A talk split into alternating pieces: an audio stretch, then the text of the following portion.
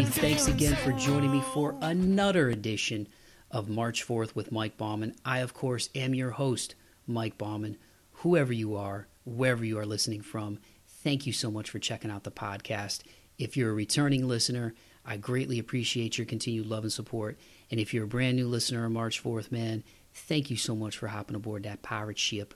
You can follow me on Instagram at March Forth Pod, on Twitter at Mike V. Bauman, and the host site is March Forth. Dot podbean.com. The links will be in the podcast description. You made it here, so you found me somehow, and I greatly appreciate you guys joining me for another dish of March Forth, man. Um, I hope everybody's doing doing well out there. Uh, I got a lot of energy today. I had a nice workout tonight. Had a good conversation with one of my best buddies in the world, Davo.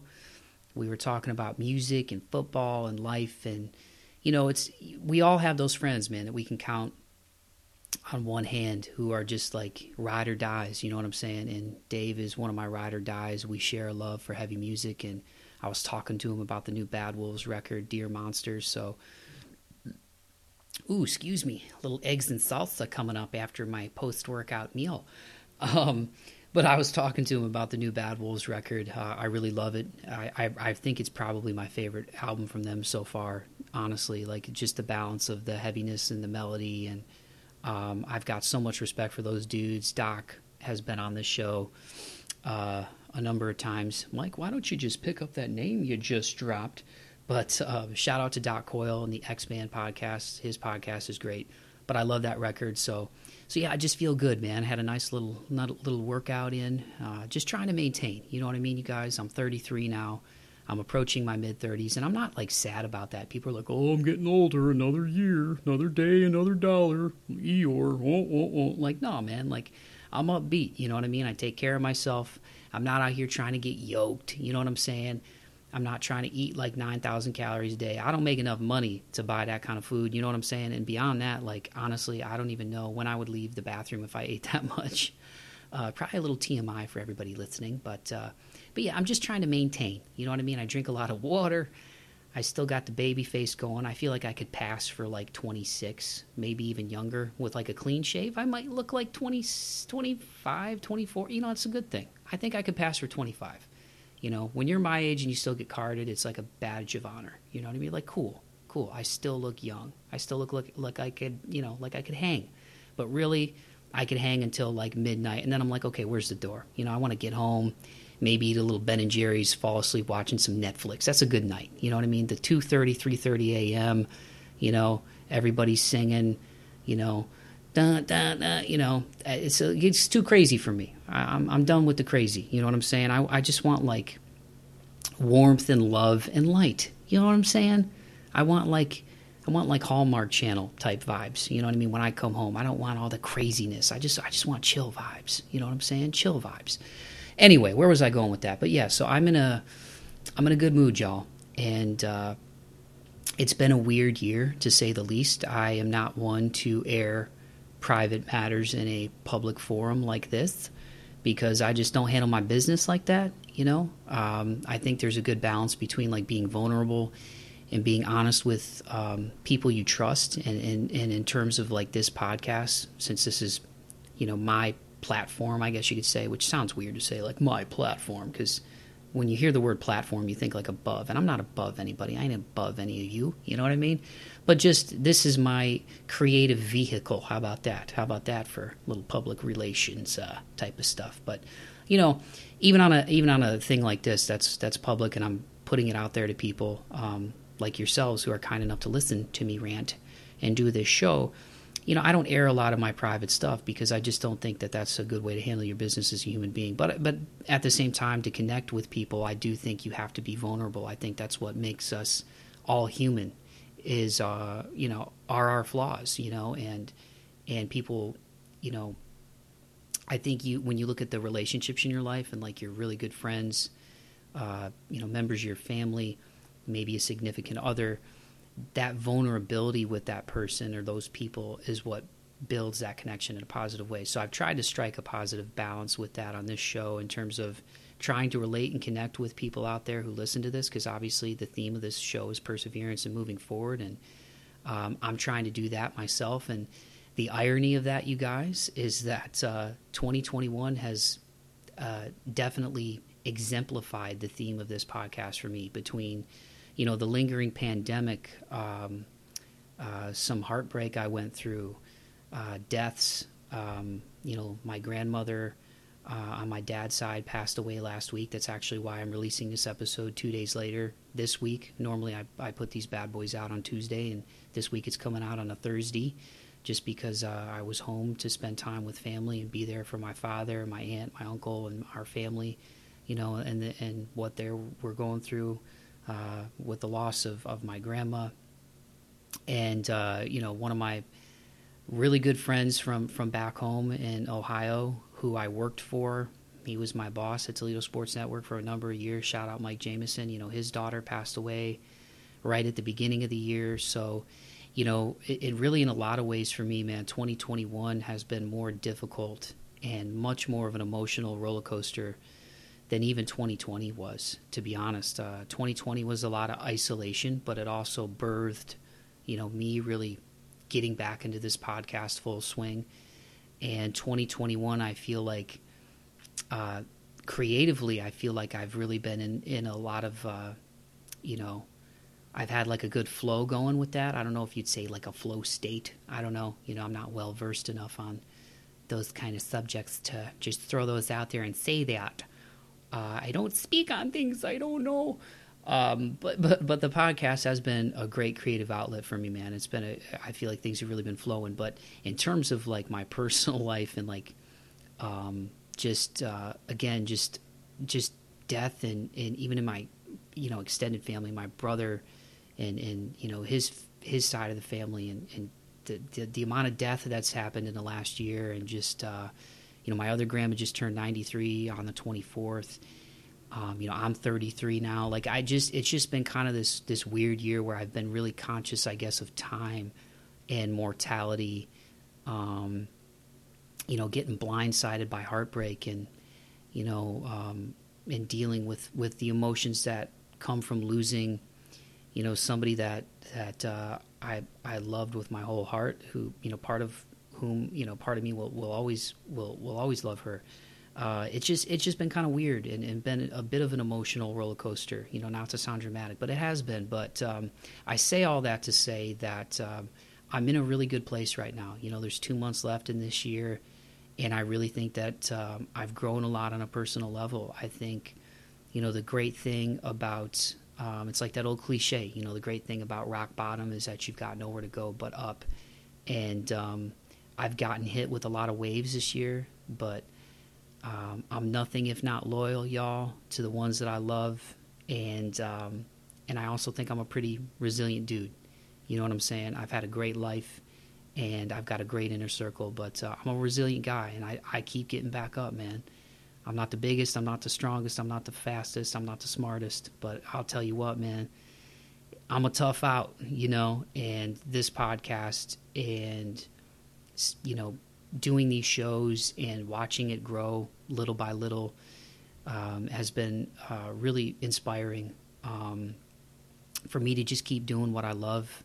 And uh, I really mean it. I want you guys to know that when I say that I thank you all for listening to the show, whether I know you, whether you're family or friends of mine or, or people out there who I don't know. And it's always a trip to me when I see people listening from different countries around the world, man. I, I want to say that I truly, truly thank you all and I love you all and I appreciate you guys joining me on this ride because, uh, you know, while it's been a bumpy one at times in 2021 and it's it's certainly been one of the more, if not the most challenging year of my life, there's been a lot of growth on a personal level and I, I owe it you know, to the ones who have stuck by me, my family, and my friends. But I also owe a lot of it to all of you who listen to this podcast because it's been a great creative outlet and positive release for me. It's been something that I can turn to and have in this difficult year. And uh, it wouldn't be possible without the people who support me, including those of you who listen to the show. So I thank you all from the bottom of my heart, man. And speaking of just thank yous and being grateful and turning negatives into a positive, this week's guest is somebody who also really exemplifies the theme of this podcast, that being, you know, perseverance and moving forward. and he is none other than Doug Heiser. This guy is based in the Toronto, Canada area, and he came out with a musical project this year under the name Coe Hill. The album, Volume 1, maybe next year, just released in September, on September 10th, so it's been out, you know, just under two months. And he is a very talented guitar player. I absolutely love the guitar tones on this record. It's just like, it's just so in my wheelhouse. This project is, it's got elements of post hardcore, pop punk, alternative rock, emo. There's also like hard rock in there for sure, some metalcore elements. And I don't want to give too much away in the intro, but um, he turned a negative into a positive. You know, this is a guy who's a talented musician. Uh, he's he's he's just he's got a lot of flavor on the guitar. I, I don't even know how to put it into words. Like he's somebody that when you listen to him, you know he practices his instrument. You know he loves music. You don't get as good as he is without putting the time in and also having love in your heart and the desire to do it. Um, his other band, Southern Smoke, has got like that real kind of southern rock, bluesy. You know, uh, if you you know if you're familiar with He Is Legend and Every Time I Die, Maylene, you know bands like that. Southern Smoke is in that in, is in that flavor, and uh, this Coe Hill project was was Doug really you know taking the pandemic and turning it into a positive and collaborating with different artists to put out a really really cool EP. So we talk about that. We talk about his journey with music, and it was just a fun conversation with a really great dude, really humble dude, but also a really talented musician. And uh, I was so excited to get him on this podcast. So without further ado, I'm going to shut my big yapper and give you guys my conversation with Doug Heiser of Coe Hill. Here it is.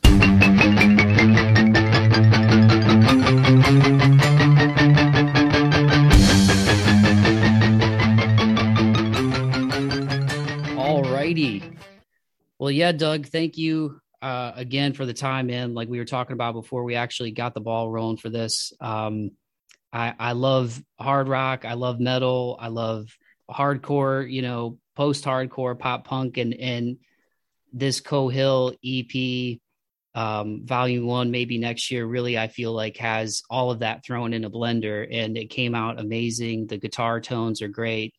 And, uh, I try to be conscious because I usually say a lot before I actually ask a question. So I, I do want to get into all of that. But uh, just to start with you, man, you know, for people listening, you're you're in Toronto, Canada, and I always like to ask people what was what was the the bug that bit you as far as uh, music. What's what's your earliest musical memory?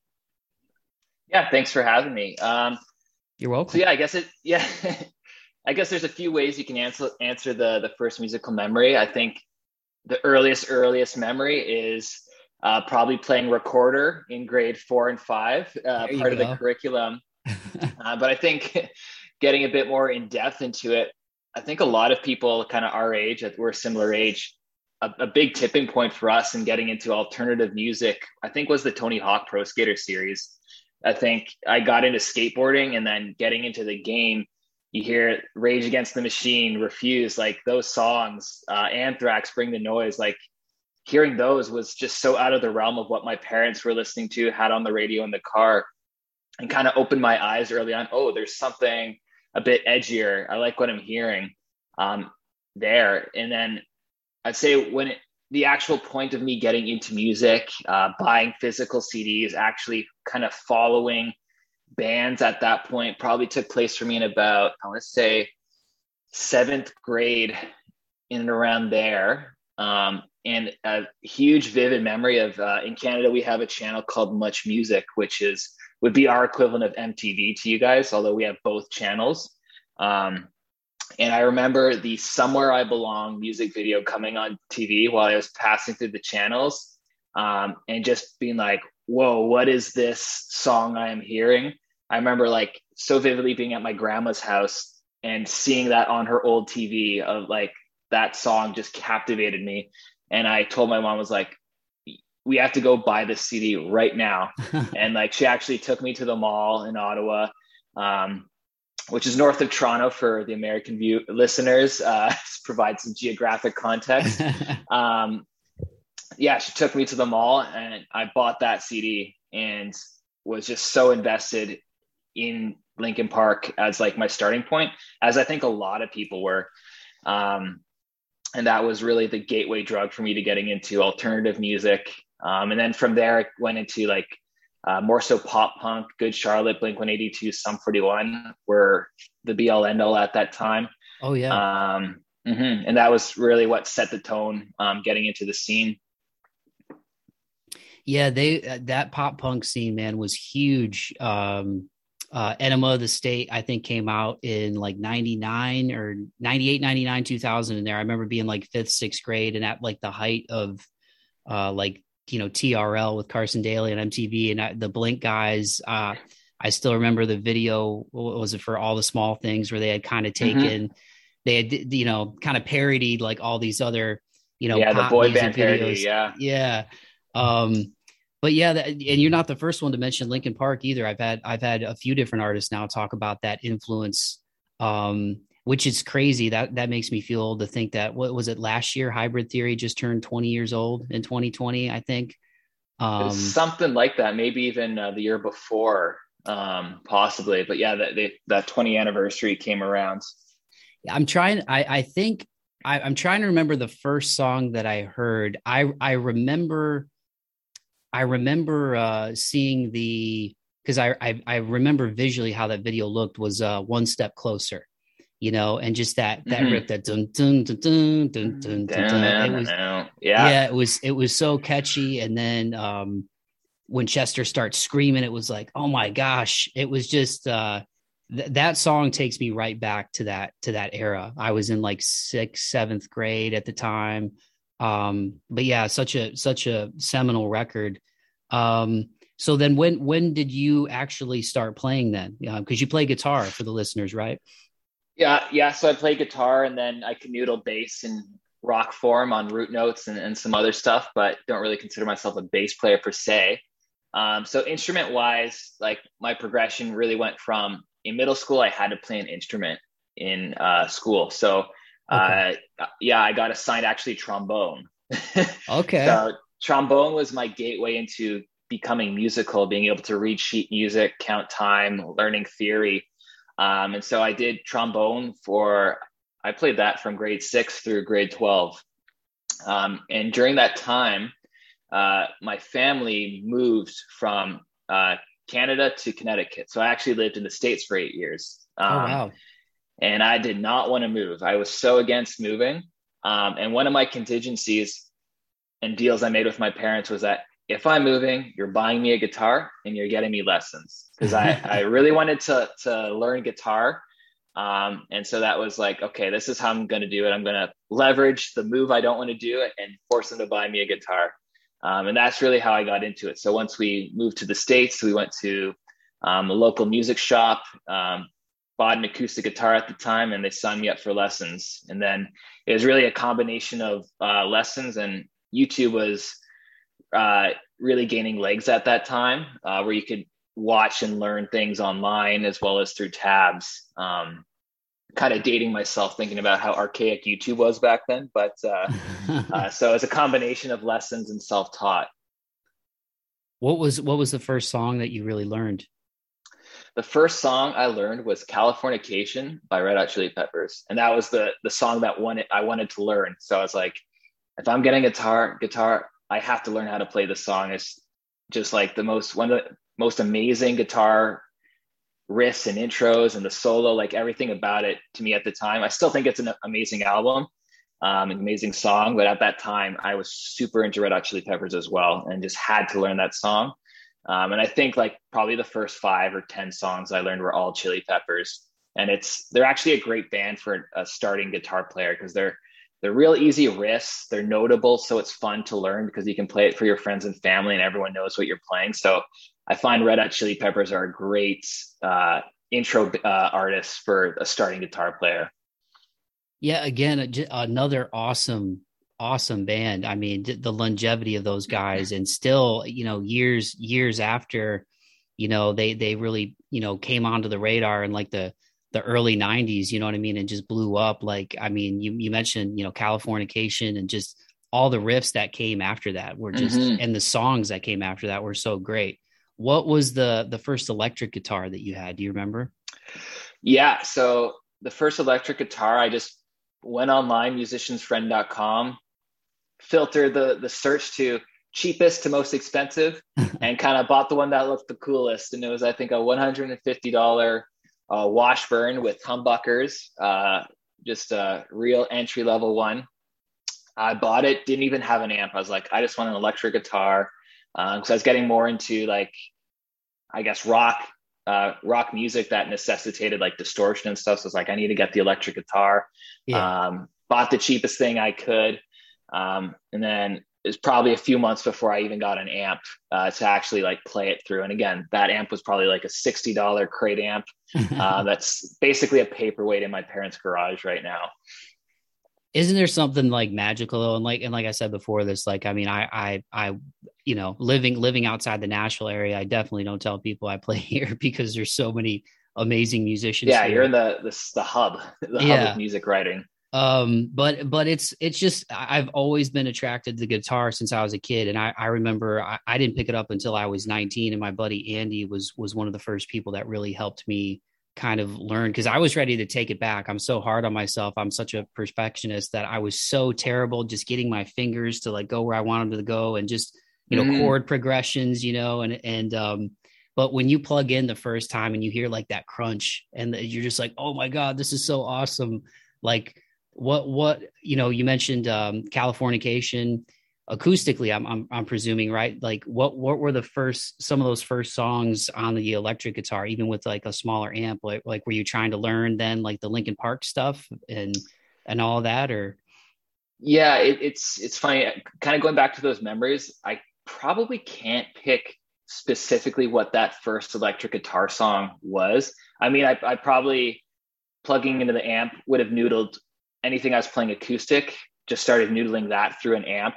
Yeah. Um, I remember trying out. I do. I remember trying out the amp in the store. Um, it was such a. It was one of those cheap amps that has like the effects built into it. That's really just a gimmick to lure in that entry guitar player. Because like, oh, here's the wah knob, here's the delay knob, and I was like, this is the coolest amp in the world. Mind you, it's like the most impractical thing if you're ever practicing or, or performing. Um, but I want to say like early memories of what I was learning was like three days grace, um, kind of learning those like drop D bar chord type riffs. Um, yeah. Linkin Park was definitely in there. I remember uh, learning No More Sorrow. Uh, just that that lead reverb delayed out intro riff was so sick um, that I had to learn it. And like Billy Talent um, was another huge one that I again just simple drop D type rhythms on the choruses, but also like nice intricate uh, um, picking stuff in the verses. Um, so those are like the top three I can like really call out and identify as stuff I was really learning once I got that electric. Now, Doug, were your were your parents or anybody in your family like super musical at all, or is this or is this just something that you were just personally drawn to? Uh, like my mom could play a little bit of piano, but she would never call herself a piano player. Like she can read a bit of sheet music, stumble through a thing. Um, but it was really self-driven, self-motivated. Um, like none of my parents can carry a tune or like count time or something. But uh, yeah, so my parents were really shocked once I started picking up guitar. They thought it would probably be a fad, like oh, um, like no one in our house, no one in our family lineage is even musical. So like it might not be for him, but we'll still buy him the guitar and, and whatnot. And sure enough, like it, it, took off. It became my biggest hobby. I went from being like the sports guy in middle school who like played in like little leagues or um, rec leagues and stuff. And then once I got that guitar, all that stuff dropped. It was music. I'm learning to play guitar. I'm learning to nail it. Um, and I think part of it is I think I was mentioning earlier that I moved. So yeah, uh, when I moved, I didn't have any friends. Uh, I wasn't the most outgoing or social kid. And I was also like very resistant to the move. I was determined to make it fail and show my parents that, hey, you shouldn't have done this. It was terrible. so I guess not having really any friends, I just started, I was like, well, it's not like I'm going to go hang out with anyone. So I would just lock myself in my room and play guitar for hours and hours. Um, so it was, I guess, it was really that self isolation that allowed me to practice and practice and, and pick it up. Yeah, it sounds like it was like therapy for you, you know, because that's what I was going to ask you. You know, like if you were living in Connecticut for eight years, like what what age range was that before you went back to Canada? Yeah, so I did. I went in right at the start of high school, um, which is obviously like a really critical age for kids growing up. Like, yeah, um, and it was pretty short notice too. Like, my mom got a job offer that took us down there for her work, and it was I was so gutted. It like carpet ripped out from under my feet type thing. Um, so that would have been around age 13, maybe 14. Okay. Um, and so I did high school there. And then I ended up doing uh, college down there as well. So uh, I went to a school called Iona College, which is just outside New York City, a uh, yeah. very small liberal arts school. Um, and so I was, I, I, finished out my degree there. And then once I graduated, uh, by the time that happened, my parents had actually gotten relocated back to Toronto again for work. Um, and upon graduation, I was lazy, didn't find a job, and literally with two days left on my my lease, I was like, uh, "Hey, Dad, can you come get me? Um, I got nowhere to live in two days." And sure enough, he showed up the next day with it, with uh, his truck and a U-Haul trailer and took me back to Toronto. And I've now been back here for about eight and a half years. That's that's good parents though. They came down and got you. They they leave you hanging out in the street. no, I've I've been very fortunate uh, to have very very great, loving, supportive parents growing up. I feel is has Iona been in like the NCAA tourney a few times. Like I'm basketball is like my big sport. Like I love basketball, and I feel like I, I definitely have heard of Iona for sure. Yeah, so Iona, they're obviously not like the Dukes and stuff, but uh, they're kind of each year they're fighting for that like open seat. Uh, yeah. They're trying to get it. They've made it a few times. Um, I don't follow it since I've left, like obviously, like when they were making NCAA, like the school's going crazy, everyone's watching the games and celebrating. Uh, so I'm not too sure how they've done since I left, but I, I do know they're always in, in that contention um, uh, for those like last seats uh, to get into the tournament. Yeah, now, when you were when you were in college, were you, were you also studying music, Doug, or or did you or was was the music more just like the the passion and the love that that you did, and then school was was just a different ent- entity entirely as far as studying music? Yeah, music was definitely always the passion and the love. Um, I I come from like a, a family that's like very foremost, like grandfather accountant, mom is an accountant. Uh, so I had that background and influence of getting that secondary education. Um, and music was always something I loved, and I thought I would be would go into finance and then take that financial knowledge and be able to work in the music industry, whether that was like at a label or something or somehow. Um, that's obviously didn't happen, but that I kind of saw like a future of taking my post secondary degree and being able to entwine that into music somehow. So if you don't if you don't mind asking now, what's what what do you you still do the financial stuff for a living, but just not not music related? Uh, so I, funny how like college can go. Like I'm actually not in finance at all. So I do uh, corporate sales um, in the CPG industry. So um, like packaged goods at your grocery shelf. Um, so I sell that to retailers and just work on promotions and getting new products listed. Um, so yeah completely different like there are finan- financial aspects to it and yeah. and working on cash flow and profitability but it's not like buying stocks or like looking at markets or anything of that nature. Right on. Yeah no i'm i'm with you man. Like like i went to school for communication and journalism and i and i still mm-hmm. do you know this podcast and stuff obviously but like my my day job's in healthcare. So i mean mm. yeah life life takes you in different directions but with with music as the root you know you mentioned um, you know I, and I can't even imagine that, especially at 14. Like, like my parents got divorced when I was 11, and that was weird. But I still had my friends and stuff. Like, I can't imagine, you know, uh, being fish out of water, especially starting high school, being in a different country. I mean, obviously, you're still speaking English. There wasn't a language barrier and stuff like that, but that that is a pivotal time. Um, those are mm-hmm. crazy years. I mean, I personally don't miss my teenage years. I, I enjoyed college a lot more. Um, I, I, felt high school was just kind of like a weird bubble. Not that I hated my high school or anything, but it was just it was just a weird time. I feel like kids that age are really insecure and judgmental. So I, I can't imagine what it was like. But you know, when you got there, did you eventually find your footing um, in terms of meeting people or even with music? Were you did you meet any like buddies that you ended up jamming with or starting a band with or anything? Yeah, so it I I would say I didn't really find my footing in the states until I got to second year university. Um, in high school, like I don't want to say I didn't have friends. Like I had like there's people I was friendly with, I had people I sat with at lunch, but as far as like once that school bell rang, I wasn't really making plans to go do things with other other people. Like there's a few friend groups like I kind of went in for a little bit and didn't really gel and kind of then would alienate myself from them. So I kind of tested the waters with a few groups, but never really found like a core group of kids where I was like, these yeah. are these people get me. Um, mind you, it was also like partially self-inflicted. Um, being that angsty teenager that is angry at his parents for moving, uh, I was just naturally resistant to change. And I, looking back, I, I can kind of delve into my psyche. Like I did not want it to work. I was like, I'm going to, I told my parents this was not a good idea and I'm going to show them it wasn't a good idea. So 100% self-inflicted as I look back on what 14 year old Doug was doing. Um, it was, it was totally out of spite of his parents. Um, uh, but I'm, I definitely found like a, a group uh, music wise. So like um, I had an, another, fr- not a, fr- I guess he's a friend now, but like my mom had a colleague that also moved from her company down to our same town, and their son played drums. Oh, so, okay. Mm-hmm, him and I started started jamming um, together, and he was a really good drummer, which is awesome and always hard to find. Uh, and I kind of had a little bit of a band going before he came down.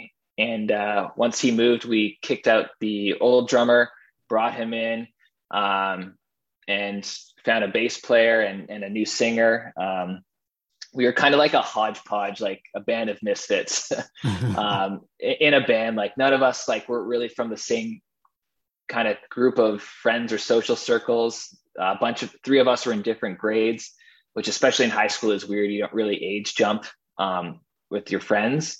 It's kind of usually you're friends with people in your grade.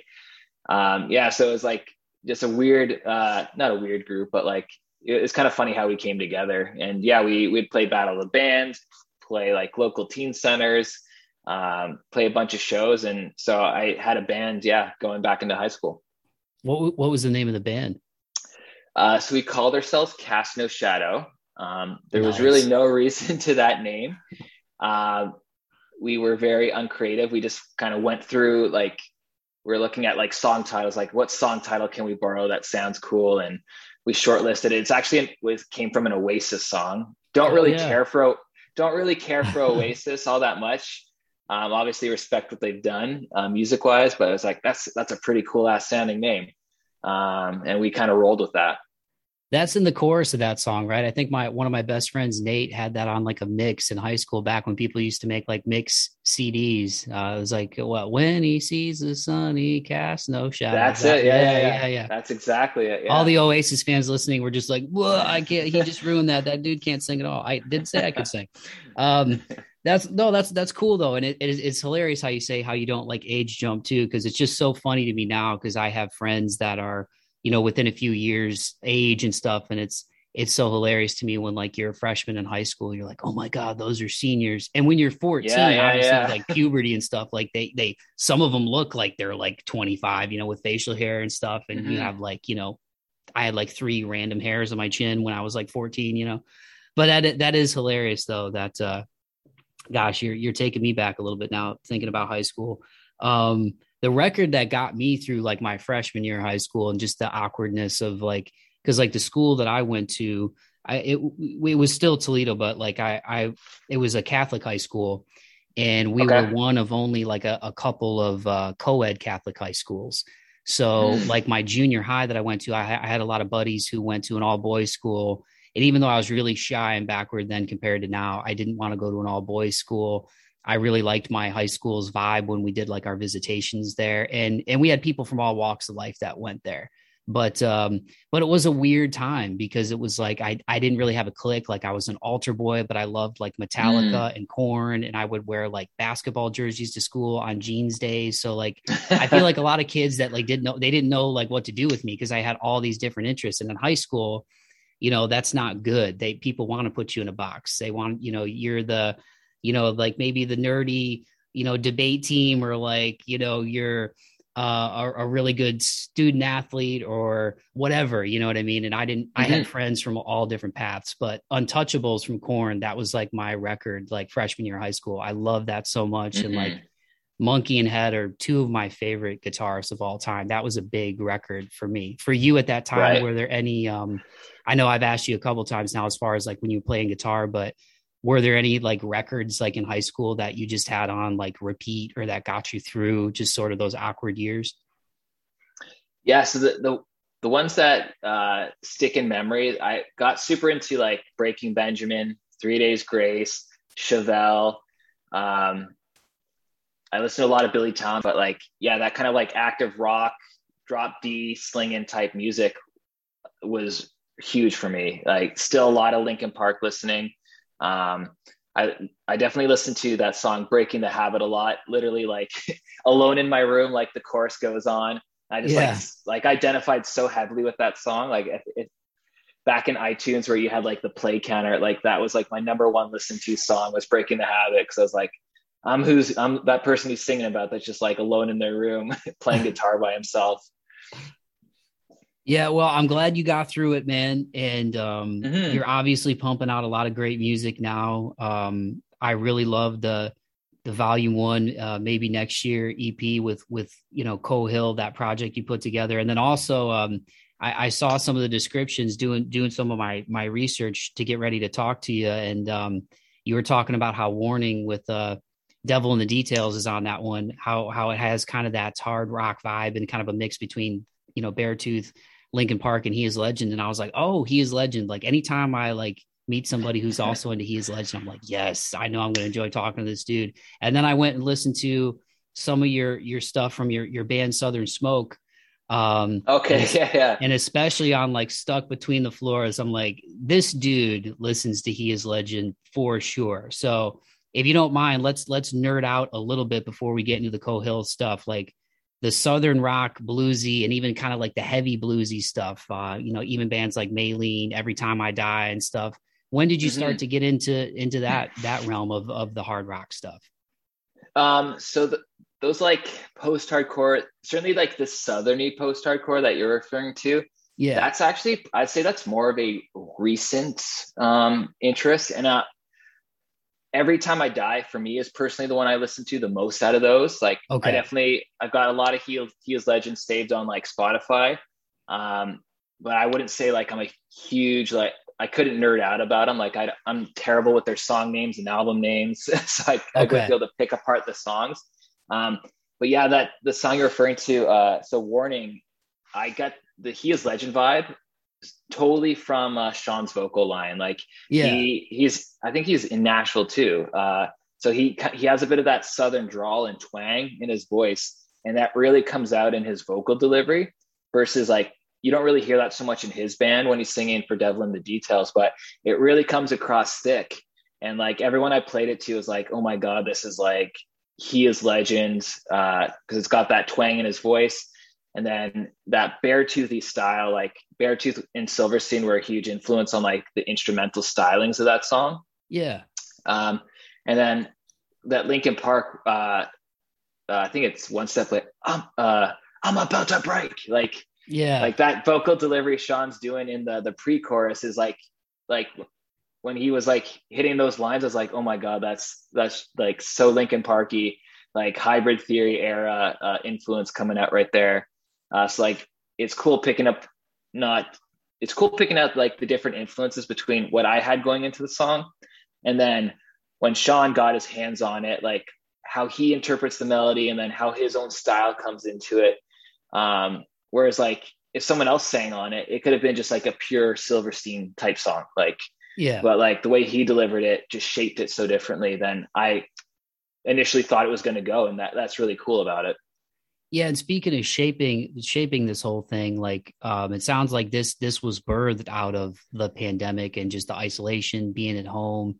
Um, so, talk to me a little bit about the the genesis of this, because I know you work with uh, your producer and and, and buddy uh, Kyle. Is it Marchant? Is that how you say his last name? So, uh, I've always pronounced it Marchant. Okay. But it's actually a hard marchant. Marchant. Uh, okay. yeah, which like he corrected me the other day. I was like, "Oh man, I've been saying your last name wrong this entire time." It's like, yeah, yeah. Maybe um, that was just my presumption because because you're you know it seems uh, French. Like, yeah, like, yeah. I'm thinking, and I'm thinking like it have a French roll off. Yeah, you're in Toronto, and I'm thinking of like hockey player names like Marchant. Yeah, yeah. So Kyle Marchant, and I know he's worked with right Silverstein, Comeback Kid, Rarity, Stick to Your Guns. So are these riffs, Doug, that that like you had in the bag, just stuff that you're you're working on as you're playing music, and you're like, I got to do something with this, or or was it a concerted effort where you're like, I kind of I kind of want this sort of post hardcore vibe with with an EP. Let let me see what Kyle and I can cook up. Like, talk to me a little bit about the genesis of of how Coe Hill came to be.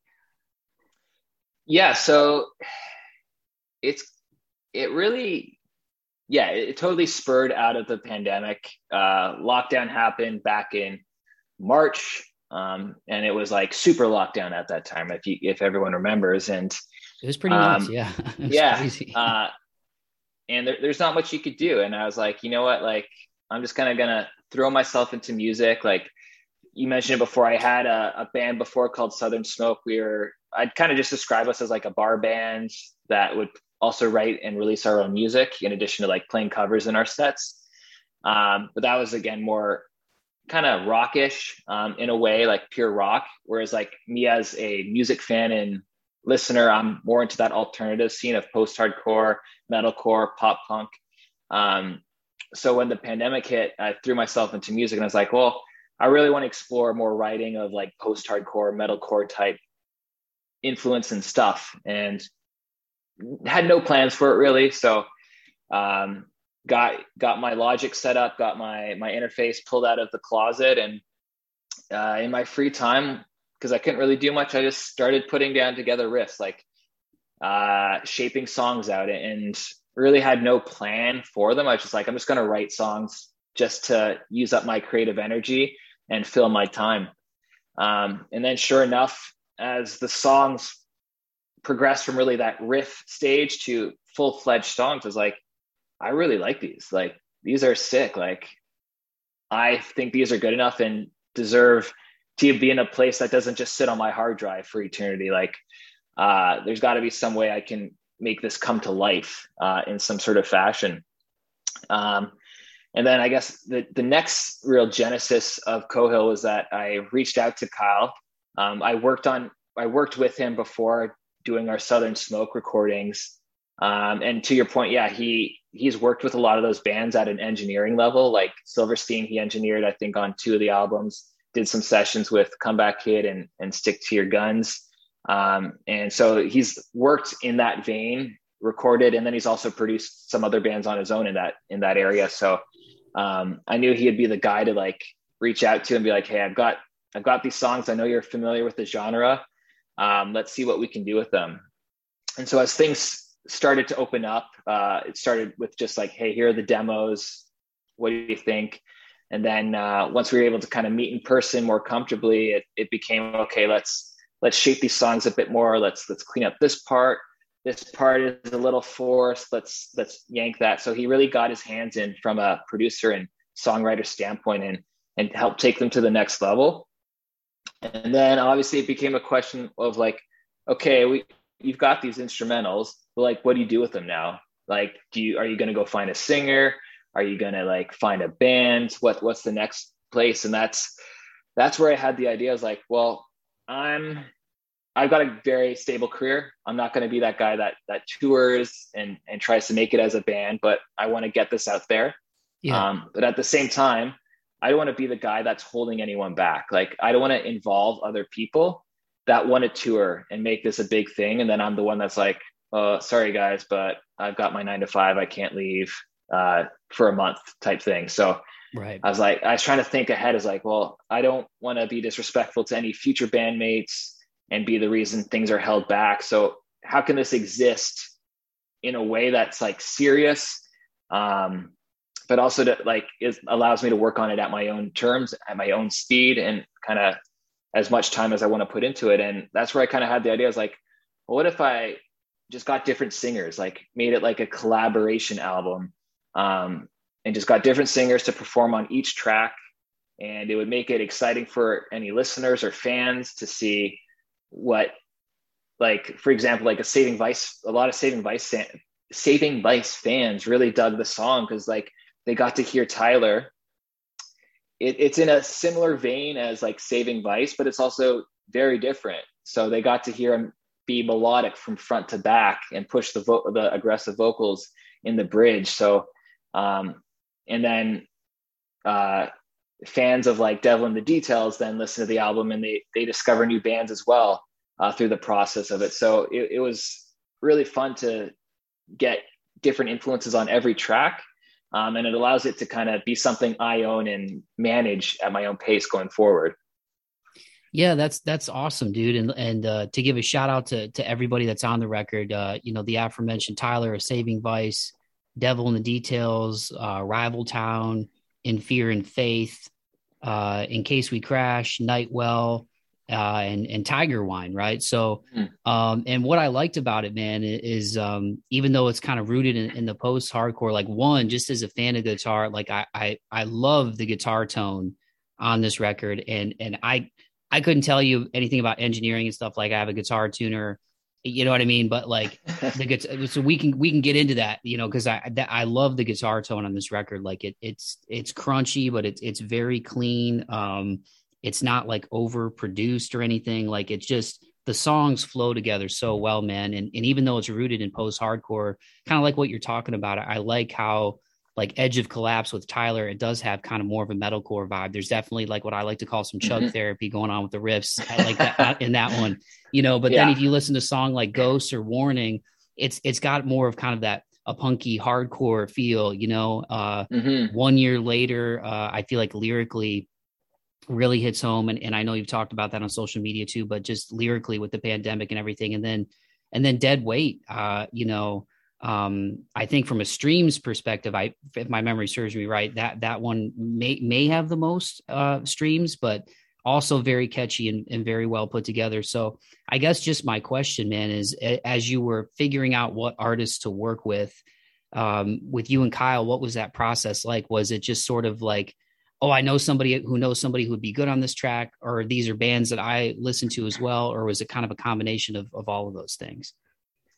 Yeah, so going and reaching out to vocalists was uh, really probably the trickiest and hardest part um, of this because here I am, Doug. Who is Doug? Like, like I, I'm, I was kind of a, and still in the grand scheme of things, a nobody. But like, I, I really had no like. well, let's let's pause was, there. You're not a nobody, Doug. You're a very great musician. You're a very kind man. So let's we got to give yourself a little bit more credit than that. But continue. thank you, thank you. Uh, so yeah, here I, I knew it'd be a challenge reaching out to people because uh, yeah, I have a band, but it's not established in this alternative scene, so it, it's going to be hard to compel people to get involved. So um, I really relied on like an external network to like make connections, um, and all everyone I reached out to is they're all relatively smaller bands in, in the grand scheme of things, but they're all great musicians. So I knew I was like, obviously, I'm not going to get like Shane Told or Caleb Shomo on a track. so I, I, knew I knew had to stick with in a certain range of artists. Um, and the first one, uh, Tyler from Saving Vice was actually the first one to bite, bite and actually truly get involved and, and start writing on it. And that was made through a connection. I know, I know one of the guys that's involved with that Scene Daddy page. Um, so he does the promote like their promotion stuff on it. And uh, I was talking to him about the project, and he's like, "Hey, I know Tyler in the band Saving Vice. Like, I think he could sound really cool on this track or these these two tracks. Like, um, let me reach out to him, tell him what you're doing, and see if he'd be interested." So he reached out to Tyler, and he's like, "Yeah, man, he he sounds really into it. Like, here's his email." And then I reached out to Tyler on the email, gave him a bit more explanation of what was going on and um, went from there. And so, yeah, he was the first person to get involved. Um, and from there, uh, Tyler, they're probably one of the, they probably are the biggest band that's involved, or Tyler's the biggest vocalist involved. So once he was involved, it made it a little easier to reach out to people and be like, hey, uh, doing this. Oh, by the way, Tyler from Saving Vice is involved, just so you know, like um, give them some confidence that other great musicians are involved in it as well. Yeah. Um, so Sean, uh, was also made through the Scene Daddy connection. Reach out to him through there. Uh, in case we crash, uh, that vocalist Simon is friends with Kyle, the producer. They're out they're a Toronto band as well. Um, Nightwell, the guy who does the aggressive vocals on the bridge of One Year Later, is actually the vocalist in Kyle's band. Uh, so that one was obviously an easy connection. Oh, cool. Uh, who else? Oh, um, uh, in Fear and Faith. So uh, Scott Barnes, uh, he is good friends with um, the guy who mastered the album. Um, so I knew I needed someone on a bridge for that song, and I just reached out to my the Tyler, um, my uh, Tyler, the mastering engineer. I said, "Hey, like, do you think Scott would be down to like throw down on this bridge?" And he texted and he's like, "Yeah, Scott's down." Um, and then uh, the real interesting cold reach was uh, Hayden in Tiger Wine. So I that song Dead Weight is probably the most it required the most unique vocal because it's it's very spacey. Um, it really needs the vocal to act as an instrument to fill some of those spots. Yeah. And so I was I was kind of just going through like Spotify, looking at bands that kind of fit in that realm of like almost post rocky, post hardcore and I I uh, was like, oh, Tiger Wine, like this guy, like he sounds like he he has like that strong voice that could really fill the space on this song, and like I had no connection to him, so I just added him on Facebook and, and shot him a message, and he responded back in like five minutes, being like, yeah, man, so down to do this, and uh, uh, so yeah, everyone kind of got involved in a different way. Uh, uh, the Mike from Rival Ten was a similar way. Um, just shot him a message on Facebook. He's because he's also in the area. We have some mutual friends, so it was a bit of an easy reach out as well. That's so cool, man. Uh, just just to hear the the enthusiasm in your voice, and also just just being able to go after it. You know what I mean? Um, you know that whole you miss 100% of the shots you, you don't take vibe, and and also having that connection with with Kyle. Um, but but yeah, I really like I said, I really enjoyed how it came out. I think if I had to pick a favorite, and, and I and I hate picking favorites because I, I really do dig it front to back. And when I listen to records, I listen to them front to back because I I know that there's there's a conscious decision making that goes into the flow of an album too when people are putting them together. You know what I mean? And so I like to hear how it starts and how it finishes. But um, you know, I would say just as more being more rooted in sort of like metal and headbanging and stuff. That's just kind of what I love. I I really do love Edge of Collapse. Um, you know, and Tyler is a really dynamic vocalist. But but like mm-hmm. I said, I you know, if I had to pick a favorite, that would be it. But I really do enjoy the whole thing, man. But um, uh, you know, just kudos to you for turning a negative into a positive because that's really what this podcast is about as far as perseverance and moving forward and to to take these songs like you said and go you know hey man i don't i don't want these just sitting on my hard drive i love these i feel like i can do something with these because i feel like a lot of us myself included we we we can maybe overthink things or we we go ah what what what's really going to happen with this? But something really cool came out of you just taking a shot you know? Yeah and uh, that that's exactly what it was. Um i was like it yeah you just nailed it. I just needed to do something and um i've always been a huge fan of the scene and, and wanted to kind of do my own thing with it and actually get it out there. So i'm really happy with how everything came out. Uh, kyle made everything sound phenomenal um, and like you said, yeah, I, I, turned a negative into a positive. And I think the other cool thing about it was here's uh, what a five or seven vocalists also sitting at home. It gives them a little project to work on too. So I'm yeah. sure I don't know for sure, but I, I, I, could probably guess that they had fun and it, it filled up some time for them during uh, the early days of the pandemic, writing out lyrics, coming up with melodies, demoing. So I hope it was uh, therapeutic for them and gave them something to work on as well. Because I know a lot of those guys weren't seeing their band members uh, or practicing at all. So uh, it really was like the perfect time for me to strike, so to speak, and and reach out to these people. Heck yeah, man! And and again, that guitar tone, um, and and we can nerd out a little bit. Like I said, I mean, I I'm I'm not a music engineer or anything. I I I noodle on the guitar and and and play it very poorly, but it's therapeutic for me but I, I'm always conscious of like like obviously like everybody knows what Dimebag Darrell sounds like. Everybody knows what Eddie Van Halen sounds like. Everybody knows what Jimi Hendrix sounds like. Like there's iconic guitarists, you know, BB King, um, mm-hmm. that have that sound, and even bands, you know, like we were talking about the Southern stuff. Like I heard the He Is Legend and, and, the Southern Smoke stuff with you guys, just because I I love He Is Legend. But when as soon as you said every time I die, I that's I I thought of I was like, okay, every time I die, Maylene, you know, um, He Is Legend. But um, you know, talk to me and, and the listeners a little bit about uh, the guitar tone. You know, for for any guitar players who are listening, I mean, what what were you using? Um, are are there are there certain pedals or effects? Um, obviously, there were different riffs on each song, and it, it, all had its own vibe, which led to the singers you chose. But uh, just mm-hmm. just talk to me a little bit about that because I I know you've got a couple of different ones in the arsenal. I saw a Fender Strat. Um, I think I may have seen a Schecter. I definitely saw a PRS. So, talk to me a little bit about the guitars on this one, Doug. Yeah, for sure. So first and foremost, a shout out back again to Kyle. Like he is a whiz on Pro Tools. Like he makes everything sound so amazing. Um, and he definitely nailed the guitar tone on this song. And that's a consistent thing I hear from a lot of people being like, yo, what guitar, like, what, what are you using? Is this an amp? Is this a sim? Like, what, how, what did you run? What studio did you use? Like, yeah. And the funny thing is like, I know we're on webcam here and people can't see it. We made this record in my basement, like yeah. on a beer pong table. No joke, a fold up Buffalo Bills smashing table is what we made it on. Um, I mean, he mixed it at home and stuff, but like we, we plugged into his interface. He came over here. We'd pop a few drinks and just and and track everything down here.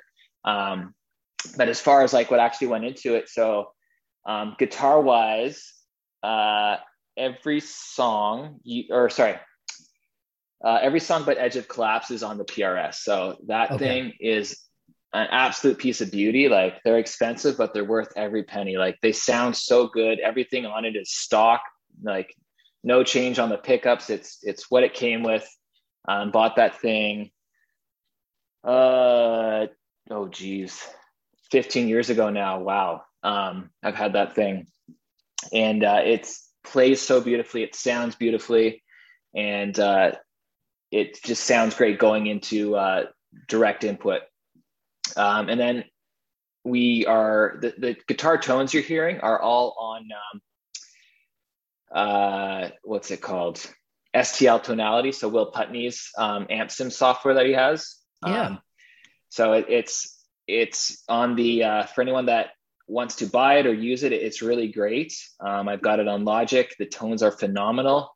Um, the specific amp we're using it on is a uh, Marshall sim. So the red Marshall sim off the Howard Benson pack, if anyone uh, wants to explore one, it's a very, it's a great sim. It's very versatile. Uh, you can get a lot of rock tones, great clean tones, and great metal tones out of it. Um, so that's a really great pack for uh, any person on that's listening to start out with. Um, and yeah, there's uh, one pedal added to it to give it some extra grit on the distortion. Um, but it's just it's just a dialed amp sim, and then just mixed very well with the frequency. Yeah, man, it, it, it really does sound great. Uh, you know, you you and Kyle really did your thing with it, and um, and and like I said, I like I like how the tone is there on every song, but every song does have its own vibe. And and I don't know if you mm. listen to the record, um, you know, with the different singers on each track and kind of how you thought about the vocals. Like it's it's cool talking to you because I can I can even see you like as you're you're you're answering about the vocals you're picking for the songs. You you're thinking about oh yeah the bridge and this part and that part and um a record that I really liked it came out I think I was like a senior in college at the time it was uh it was Slash and he had like okay Myles, right right right Myles Kennedy for a couple of songs and then he ended up taking Myles on on tour and then you know the conspirators and then they've done all these records since but um mm-hmm. Ozzy was on that uh album Adam Levine was on that album I think uh um uh, M Shadows from Avenged was on that record. Right, right, so, right, right. Yeah, yeah. So when I saw that uh, that you did this, like that was one of the first things I thought of was that that Slash record where he same kind of thing. He was like, "Oh, I think this person would sound good with this riff, and I uh, let me let me get this singer." So, um, yeah, man, I I really enjoyed it. So you know, I don't call yourself a nobody. I, I think this is really cool that you put this together. Um, and can we give a shout out to who who did the? Uh, I saw the name and and I, I don't know if I wrote it in my notes. And rather than sit here and give people like 30 seconds of radio silence as I look, Um, who did the, who did the artwork? Because the artwork was really sick too for this. Yeah, so the artwork is uh, from a guy named uh, Kendall Johns. So you can, if you're on Facebook, his uh, business page is the artwork of Kendall Johns. Um, he also, yeah, so he really crushed the artwork. That's that's another compliment I've gotten. Well, really, I guess he's gotten because he, he, did the artwork. Uh, he just he nailed it each piece. So I knew because I did three singles and then the EP cover. I was like, it needs to flow. Like it needs to have a theme for each one. I don't want it to one. I don't want the first single to be like an illustration comic style and then have a photorealistic. It's got to have the same consistent feel, color, and tone uh, end to end, so that it's a full branded package together. And he really na- nailed it. Um, each piece is so sick, and it gets it gets a lot of compliments. Uh, a lot of people ask about it, so I, I hope so, he's gotten some work out of uh, what people have seen. Well, I'll definitely I'll definitely tag when I put up this episode for for the podcast description, man. And and um and also before we wrap it up, and thanks again so much, Doug, for your time. I've really enjoyed this, my guy. Um, how did you come up with the name Coe Hill for this? Yeah, so again, going back to that COVID theme, coming up with band names are is so hard like these days. like every everything is taken. You don't want it to sound corny, but you also want it to sound like fitting for what your sound is. You want it to to resonate. Um, and so going through that iteration, that was really one of the last things. Like I had the songs, had the vocalists, uh, recordings were in. I'm like, man, what do I call this? Like, had a short list that I was bouncing back and forth with Kyle, back back and forth with my wife, and the one we landed on was Coe Hill. And what that is, it's my street that I live on. Oh, nice. So yeah, and I guess the cool thing tying back into the, the whole COVID theme again is that this is where I wrote all the songs. This is where everything was recorded was on Coe Hill, and uh, so it's very fitting for me that that's what the name ended up being. Um, the only thing I was bouncing around between on was do I call it Coe Hill or Coe Hill Drive? Um, and we just felt like Coe Hill Drive just sounded super pop punky, um, having like the road uh, suffix on it, and uh, we're like, no, just just drop drop it and leave it as Coe Hill. That's great, man. Well, yeah, and then like uh in uh what Parkway Drive, I think that was the place where they jammed at in Australia. That's where that's how they named their band. But um that's cool. I'm yeah, always interested. Street names are uh street names are a common one. So that's kind of was like, well, does Coe Hill sound cool or not? And then every like the people I bounce it off are like, no, that does sound cool. And it it kind of works in that alternative vein um sound. Yeah, and and and for the artwork, um did you did you kind of leave it up to to the artist to to kind of just do their thing? Or did you did you kind of give them a vision of, of sort of what you wanted the visuals for the singles to be? Uh, he had a lot of creative control. Um, i kind of i had a broad ideas like um, so like for dead weight for example uh, like i did the the theme is like kind of no, I don't want to say anti-religion, but it's about like Hayden's journey of like going from an, an evangelical family and then kind of veering away from religion and becoming like atheists. And so I, I wanted that to come across in the artwork. So we we went with that like um, religious statue motif with like some dark tones going on in the backgrounds. Um, Edge of Collapse. I actually uh, like worked on some ideas with Tyler. He's like, well, what if someone's like liter- literally on like an edge, like about to jump off? Um, then uh, like for one year later, like I wanted like the concept of time to come in. I was like, hey, what about like a a broken hourglass type thing? And so he had he had the broad stroke concepts, and then he just he found everything so perfectly, like what to pull from and how to piece it together, what colors to use. Like everything's consistent. Like it's always like the name on the right hand side with the feature artist. Like like that was a key thing for me. Is like it needs to be consistent. It needs to be a theme. It needs to be a brand ab- above anything else. Yeah, it definitely it definitely ties together and, and it came out great. Uh well just a couple more things before I let you go, man. Mm-hmm. Thanks again so much for your time, Doug. This has been so fun talking to you and, and hopefully it's not the last time. I, would love to have you on again, man. Um, you know, I, I saw too, speaking of, you know, perseverance and moving forward, uh, you know, when you mentioned your wife, I saw that you guys, was it three months ago you got married? Was it June? Uh, June 26th. So uh, June or July, July, August, September. Yeah, three months now. Well, congrats, congrats on that, man. Thank um, you very um, much. I'm sure that had I my cousin just got married in August and they were actually supposed to get married um like a year ago April and then obviously that that you know all went to hell because of the pandemic because they they're uh, they live in New York City.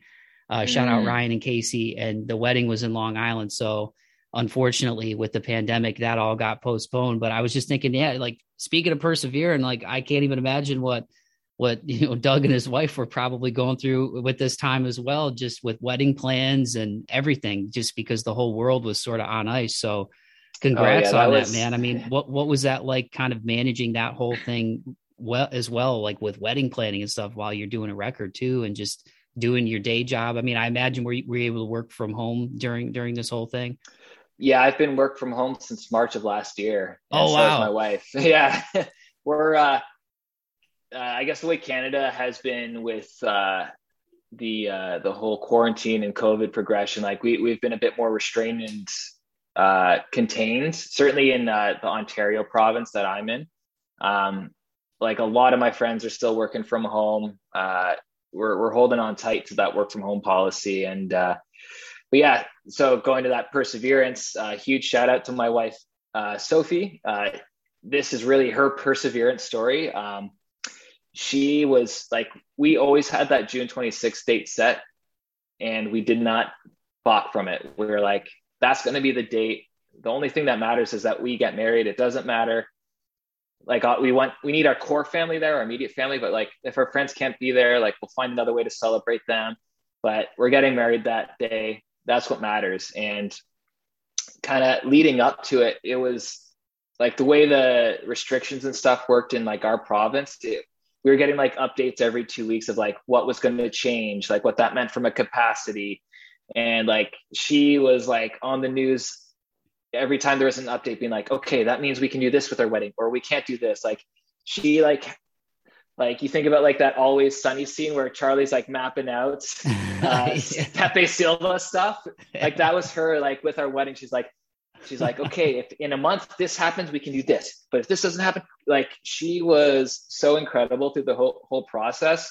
And like I was like letting her do her thing. She really took total ownership of it and, and like had plan A through Z uh, figured out as to what was going to do it or what was going to happen through it all.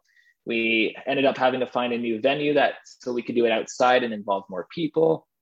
We had to like cancel things. We had to replan vendors and stuff and that was all because of her so that this is really her perseverance story that i'm telling and uh, we're only married because of her so uh, again a big shout out to my beautiful wife sophie that's that's so good to hear that you guys were able to do it man and and uh, that's hilarious that you mentioned it's always sunny too it's one of my favorite shows i know exactly the scene you're talking about where they have like those office jobs and charlie exactly like, yeah yeah going nuts in the mailroom um well, Doug, this is this has been awesome, man. I, I I've really enjoyed talking to you. I, I like I said, I genuinely uh I I just love the EP, man. I, I think it came out awesome.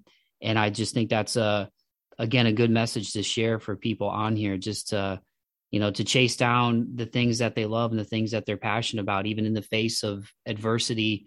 I, I just think that's a really cool story to share on this podcast. So I, I really thank you, man, genuinely for uh, taking the time to uh, speak with me for this. Let's definitely keep in touch, and I for will, sure, for sure. Um, you know, put up the links in the podcast description. Uh, absolutely, when this comes out. But um, let the people know where they can find you if they're not familiar, man. Yeah, so you can find me on social media. Facebook is slash Coe Hill Music. Instagram is at Coe Hill Music. Uh, I'm not on Twitter. Um, and then uh, I do TikTok now, like every band needs to do. And on there, I'm just purely at Coe Hill. Um, so people can follow me, reach out to me, message me, what, or just like a post, whatever they want to do. And and is there any would there ever any be any plans if the opportunity presented itself? Like if any of these artists were either in town, like as as part of you thought about like, oh man, it would be cool if we did like maybe like a one off gig or a couple of gigs. Like, is there any of that in the back of your mind? Yeah, so I've actually talked about it with uh, so with Kyle and his band. So because his drummer actually drummed on the whole track too. Uh, shout out to Terrence Pettit. I should have mentioned him earlier. Uh, so he did the session drumming for everything, and wrote all the drum parts based off like the feels I sent him. Um, so it's pretty much I, I, call it the sister band to Nightwell because like the vocalist did a track, uh, the producer played bass and uh, added some guitar lines, um, and I have their drummer on the track. So we have like ta- spoken about like, oh, what if like I perform with their band and we do a Coe Hill set with Nightwell like once a year type thing. Um, everything's still super res- like restricted right now. Like all our September concerts are getting canceled and stuff. Um, so it'd probably be something we look to do in 2022. But like, yeah, we're we're in we're our we have been humming the idea around of like, oh, how could Nightwell perform with Doug? And we'll do like a Coe Hill set, a Nightwell set, um, and do like a show once in a blue moon. Um, and then like one of the one of the other vocalists, so uh, Simon Austin from In Case We Crash is also Toronto based. Like, see if he can come out and perform his song. Um, but like Jason is a super dynamic singer and could would be able to perform all those songs no problem, and would be a fun night to do. Heck yeah, man.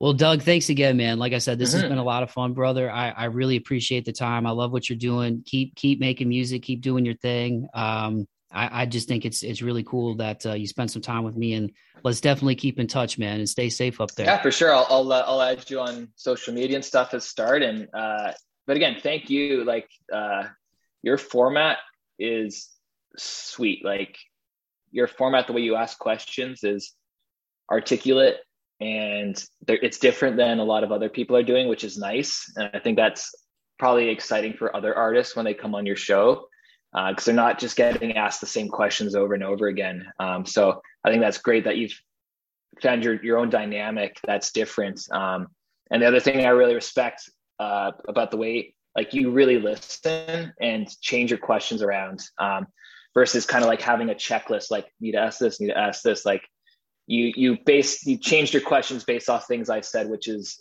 a great skill, especially like for like someone doing interviews and podcasts that a lot of people um, that are doing it don't have, and you clearly do.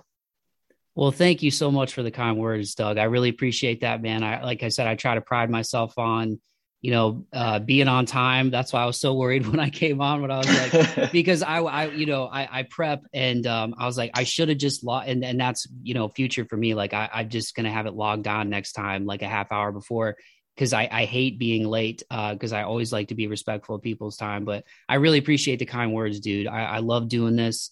Um, I love talking to people and getting to know their stories. I love music, so I try to pride myself on, mm-hmm. you know, um, obviously doing my homework. Which again, I, to me, it's not even homework because I love music and and and I love doing research on the artist. But um, but I try to pride myself on making it more of a conversation and letting it flow and giving the guests time to speak because I I don't like stomping on people. The only time I, I, stomped on you is when you were when you were being hard on yourself and saying you're you were nobody. Oh.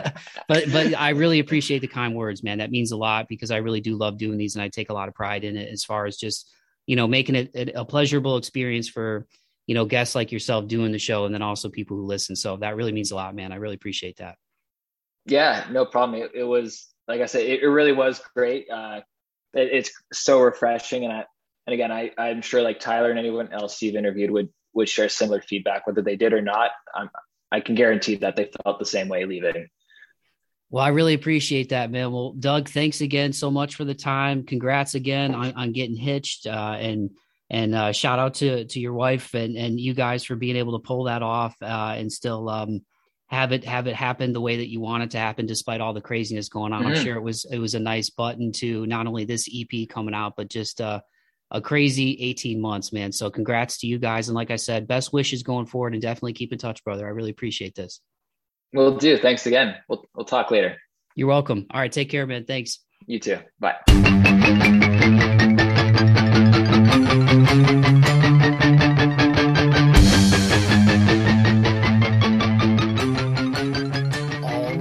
Folks, there you have it. That was my conversation with Doug Heiser of Coe Hill.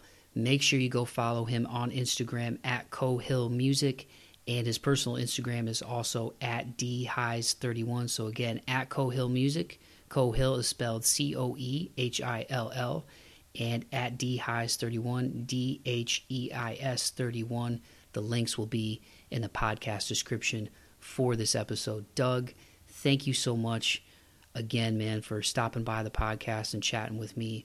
I really enjoyed our conversation. And thank you so much, too, for your kind words at the end of the show, man. That really means a lot uh, to hear those positive words about my podcast and just how much you enjoyed our conversation as well. It's just, uh, it's reassuring when I get feedback uh, like that um, because it just, I don't know, it just, I guess in a lot of ways, it just kind of, you know, it, it, just makes me feel like even more just reinforces that I'm on the right path. You know what I mean? Uh, I love doing this this podcast. It's really been a creative outlet for me um, and and something to turn to and look forward to and and and otherwise, um, at least on a personal level, kind of a a rocky year for me. You know, and this podcast has really felt like home. It's felt like a center that I can come to, and it just gives me a lot of inner peace and it gives me an opportunity to let my creativity flow, and um, it feels right to me. But then when you have other people, you know, give you positive feedback, and they and they do it, you know, just just you know to do it. It's not me saying, "Hey, what'd you think?" or "Hey, what?" You know, just when people just offer it up, like unsolicited, I guess is the word that I'm looking for. Like it, um, it's cool because, like I said, it just it just reassures me that like, hey, man, you need to keep doing this show. So I really appreciate the kind words, man. And I also want to give a big shout out and big thank you to Audrey over at Breakout PR for setting this up. She's awesome, and she also set up the podcast conversation that I had with Tyler Small of Saving Vice, who is also featured on Volume 1 maybe next year from Coe Hill. So if you guys haven't checked out that episode, make sure you do that. But uh, Audrey's great. She's, you know, great to work with, and I really appreciate her getting artists that she works with on the show because uh, Tyler's great, Doug was great, and she's great. So check out Breakout PR as well. I'll put up their link in the podcast description. But thank you, Audrey. And thank you again to all of you, man. I know I say it a lot, but I'm never short on my thank yous. I wasn't raised to be short on my thank yous, man. Um, like I said, I really appreciate everybody who's listened to the show, you know, from family to friends and all of you out there who I don't know. You know, people literally all over the world listening to this. Um, you know, most of you in your, are are in the United States and Canada, but I mean to to see people listening from like Europe and Brazil and stuff, it, it, it bugs me out, man. It's crazy. Like it's it, in a good way. Like it's just so awesome to know that um, uh, the show is having that kind of reach and that people are checking it out in other parts around the world. You know what I mean? Like the last thing I thought when I was five years old is that somebody in Europe would hear my voice and you know maybe it would help make their day better you know um, or inspire them you know to pick up an instrument or you know to to you know get into exercising or read more set goals for themselves you know when they hear stories about persevering and moving forward on this show. Like you know however you guys connect with this show man and, and i hope it's in a positive way because that's the goal. Like just know how much it means to me that all of you are listening. It's been great to see the show grow. I do it because i love to do it and i want it to grow and i want it to connect with people. And so you know, Doug's words meant a lot. His conversation meant a lot. I really enjoyed our time. So I really hope you guys go support him again at Coe Hill Music at D Highs 31. The links are in the podcast description. I also want to give a shout out to all of the artists that were featured on Volume 1 maybe next year Devil in the Details, Rival Town, In Fear and Faith, In Case We Crash, Nightwell, Saving Vice, and Tiger Wine it really is a great listen front to back, y'all. Uh, I'm a big fan of the guitar, as, as some of you may know or may not know. I love the guitar. I've been attracted to that instrument since I was a little kid, and the guitar tones on this this record are awesome. The riffs are awesome, and again, it's got a little bit of something for everybody. I mean, post hardcore, pop punk, alternative, emo, hard rock, metalcore, and it's all thrown in a blender. And each song stands on its own, but it also comes together so well as an EP. So Make sure you go check it out. And again, you can follow me on Instagram at March Forth Pod, on Twitter at Mike V. Bauman. The host site is march4th.podbean.com. My link tree is in the podcast description. So if you guys want to learn a little bit more about me, if this is your first time listening to the show, you can go to my link tree, check out my bio, look at past music feature stories that I've written, look at past episodes, listen to past episodes. So, you know, if you enjoyed the show, give me a shout, man. Uh, I check I check my direct messages. Um, I try to pride myself in getting back to people, you know. So uh, haven't really had too many trolls yet. You know what I mean? Uh, which is good. Um, most of it's been positive vibes, man. So if you dug the show, even though I hate begging for likes and all that stuff, at the same time, if you go to Apple, leave a review and leave a rating for the show, it helps the podcast rank higher. And ultimately, then these conversations get out to more people. And that's what we want. I want as many people as possible to check out Doug's music. So if you would be so kind and you dug the show and you dug Doug, uh, pun intended, dad joke, hashtag dad joke. Um, if you dug the show, tell a friend, tell a friend to tell a friend, like, subscribe, because we've got more fun content coming. And um, yeah, I want this puppy to grow and just be a positive wave for all of you when you listen to it, man. So I appreciate y'all. I'm going to wrap up this bad boy by saying keep the faith and be kind to one another. Courtesy of my man Doug, here is the song Edge of Collapse featuring Tyler Small of Saving Vice off of Volume 1, maybe next year from Coe Hill. Peace.